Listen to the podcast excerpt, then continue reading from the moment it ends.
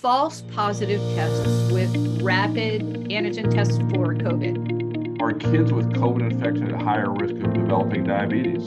Can diabetes drugs be used to help people lose weight even when they don't have diabetes? In marijuana legalization and its detection in injured automobile drivers. That's what we're talking about this week on Double T Health Watch, your weekly look at the medical headlines from Texas Tech University Health Sciences Center in El Paso. I'm Elizabeth Tracy, a Baltimore based medical journalist. And I'm Rick Lange, president of Texas Tech University Health Sciences Center in El Paso, where I'm also dean of the Paul L. Foster School of Medicine. So, Rick, for both of us, gosh, COVID continuing apace, seeing rapid increases in hospitalizations in both our necks of the woods. So, why don't we turn first to MMWR? We are seeing this rather disturbing increase in hospitalizations and certainly infections among children. And what about this relationship with the development of diabetes? It appears that in adults that COVID infection may put them at an increased risk of diabetes. So these investigators sought to ask the question of gosh, in kids less than 18 years of age who have COVID infection, does it increase their risk of diabetes shortly thereafter? And they looked at kids that had been infected and they compared them to both kids pre-pandemic they also had kids during the pandemic but didn't have COVID infection then also some that had an acute respiratory infection, but it wasn't COVID at all. And then they followed them over the course of time and said, okay, we know what the incidence of diabetes was pre pandemic, during the pandemic, in kids that didn't have infection, and those with acute respiratory infection. Is it higher in individuals that have had COVID infection? And what they found was that's exactly the case. And depending on which population they looked at, it increased the risk anywhere from 31 to 166%. It could be either type 1 or type 2. It even increased at 116% compared to kids that had had a non COVID respiratory tract infection. So it's not just having a respiratory tract infection that does it, it actually is being COVID infected. There is the misperception that kids do fine if they get COVID. But this goes to the fact that they could have either long term symptoms, they could develop an inflammatory response a month later. And now we know that they could also have an increased risk of diabetes after COVID infection. I think the thing I'm wondering about is whether this resolves over time. And I don't think we know the answer to that one yet. I mean, we certainly see, especially type 2 diabetes, go away in adults, for example, after they have bariatric surgery or even significant weight loss by other means. And that's a good point. This study didn't address that. In fact, it didn't address whether it was type 1 or type 2 diabetes. Type 1 diabetes does not go away. We don't really know why the risk of diabetes goes up. It could be that the virus is directly attacking pancreatic cells, or it could be an immune response doing that. Or these may be kids that have pre-diabetes and just tips them over into diabetes. So the next step will be validating it, saying, is it long-standing? And third is, what's the mechanism behind it? Right. I would note on a positive though aspect of SARS-CoV-2 infection in kids right now that at least with the Omicron variant, it appears that the MIS-C is occurring less often in kids than it was before. So it was what, already rare, but it seems like it's occurring less often.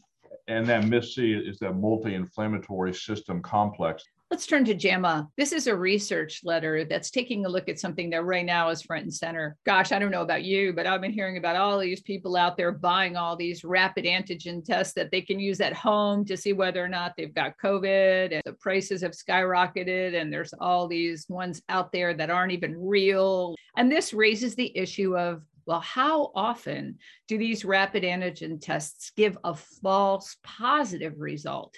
And this is clearly really important right now for, I would suggest, people who work in healthcare, because even though the CDC is saying now you need to isolate for five days rather than 10, we're still experiencing these acute healthcare worker shortages because they're infected. This is a study that was done in Canada. They were looking at asymptomatic employees who were screened twice weekly from January 11 of last year to October 13th. They were provided with this Abbott PanBio COVID 19 antigen rapid test device. They looked at these false positive results among these people. They administered almost a million of these things over 537 workplaces, and they only gleaned 1,322 positive results among those folks. And then they confirmed the positives with PCR. Ultimately, this turned out to be the number of false positive results 0.05% of these screens. The vast majority of those occurred 60% in two workplaces and were the result of this particular device, a lot of this particular device that I've already identified. So the authors conclude that these results demonstrate that you really need to have a comprehensive data system. We know we're not going to get that. So let's not even think about that right now. And then just being aware if you get a cluster, if you will, of those kinds of positive tests and see if this might be a possibility. Elizabeth, as you noted, the number of positive tests and the almost million tests they performed were positive. That is 0.15%. And then they took those positive tests and they immediately did PCR. And if the PCR was negative, they concluded, correctly so, that the antigen test was falsely positive. And that happened in about 40% of the positive tests. Then, when they drilled down a little bit further, they realized that that was due to just two batches of this particular rapid test device. Well, without a comprehensive data system, there's no way to determine that. I thought this was fascinating because I never even thought that false positives occurred very often. Right. If you're getting that kind of a cluster, maybe it is something to follow up and take a look at the device itself. Right. And you can determine it's false positive by either getting a second test from a different type of device or subjecting a sample for PCR evaluation. Since we're talking about Canada, let's turn to the New England Journal of Medicine. This rather disturbing study, I thought, taking a look at rates of cannabis positivity among those who have had car accidents. Yeah. So cannabis is the second most common used recreational drug worldwide, alcohol being number one. Everybody's aware that its legal status is changing. Recreational cannabis use is legal in South Africa and Uruguay, in 17 US states, two US territories, and the District of Columbia. Recreational use became available in Canada in 2018. Canada actually tried to establish guidelines to limit drivers that could be potentially impaired with cannabis. And what they did was they said, with legal limits, just like they did for alcohol. They expanded the police's ability or power to collect evidence of having drug impaired driving. So everybody that gets injured in an accident gets tested. And then they've also included criminal charges if someone's levels are too high. They said, okay, they studied drivers treated after a motor vehicle collision in four different British Columbia trauma centers from 2013 to 2020, before legalization and afterwards, and asked a simple question How often did people have any detectable cannabis? And then did it exceed the limits? No surprise, what happened is after legalization, the prevalence of cannabis use in those drivers that were tested went up about two to threefold. If you're going to predict which group was more likely to have the highest increase, I would have thought it was younger individuals. No, it was individuals 50 years and older. It was more likely to have a higher prevalence in males than in women. Okay, so now that we've seen this association, what are the implications of this? This just looks at prevalence of cannabis detection in these injured drivers. It doesn't imply causality. Maybe cannabis is placing alcohol use.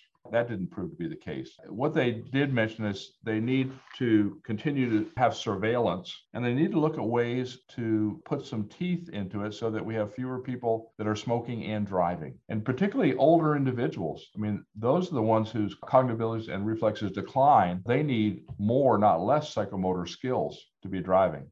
Hmm. And I'm wondering what the implications are going to be for this country trying to find more effective ways, either through education or through other enforcement activities. More to come, no doubt. Let's turn to JAMA. This is interesting news and good news. This is the use of two different diabetes drugs, semaglutide and liraglutide, in overweight adults to see whether or not it could result in weight loss. And these folks who enrolled in this trial did not have diabetes. The study was conducted at 19 US sites and it enrolled people with a body mass index of 30 or greater or 27 or greater with one or more weight related comorbidities like hypertension, but who did not have diabetes 338 folks, the majority of whom were women. They could either receive once weekly subcutaneous semaglutide at one dosage or a matching placebo, or once daily subcutaneous liraglutide at a specific dosage or matching placebo plus diet and physical activity. If they were unable to tolerate the higher dose, they could actually titrate down to a lower one. They followed these people for quite a while 68 weeks. Of this number, 319 completed the trial. And here's what they found the weight change from baseline was almost 16% less with semaglutide and 6.4% with liraglutide. Proportions of participants who discontinued treatment for any reason were about 14% with semaglutide and almost 28% with liraglutide. They also found that there were gastrointestinal adverse events, some of them serious, 84% approximately with semaglutide and 82% with liraglutide. In summation, I think it sure sounds like the semaglutide is the way to go, and it's probably worth trying. Yeah. So, Elizabeth, both of these are in the same category of medications called glucagon like peptide or GLP 1 receptor agonists. And you said they're used for diabetes, but it's noticed that people that were diabetic and received them had weight loss, and they're now approved for weight loss in people without diabetes. And as you said, there appears to be a clear winner. The one administered once weekly had more weight reduction. And by the way, there were other manifestations. It had a better reduction in blood pressure, a better reduction in triglycerides, a better reduction in cholesterol as well this is really the first large head-to-head comparison of these two medications. The nice thing is that five out of six people that started the study with these medications continued use of the drugs, and there was there weren't such serious side effects that they had to stop them. So I agree with you. This is a really good study that helps us determine in this particular agent group is one better than the other seems to me like it's a strategy that's well worth trying after we try, first of all, prevention, which we've talked about so many times. Yeah. And the other thing I should mention is that both of these groups had both diet and physical activity counseling as well. All of these things together help contribute, but a 15% weight loss is substantial. It's the same amount of weight loss that oftentimes occurs following bariatric surgery. And it's what we're recommending is that is a 5 to 15% weight loss to receive the cardiovascular benefits. Good news. On that note, then, that's a look at this week's medical headlines from Texas Tech. I'm Elizabeth Tracy. And I'm Rick Lange. Y'all listen up and make healthy choices.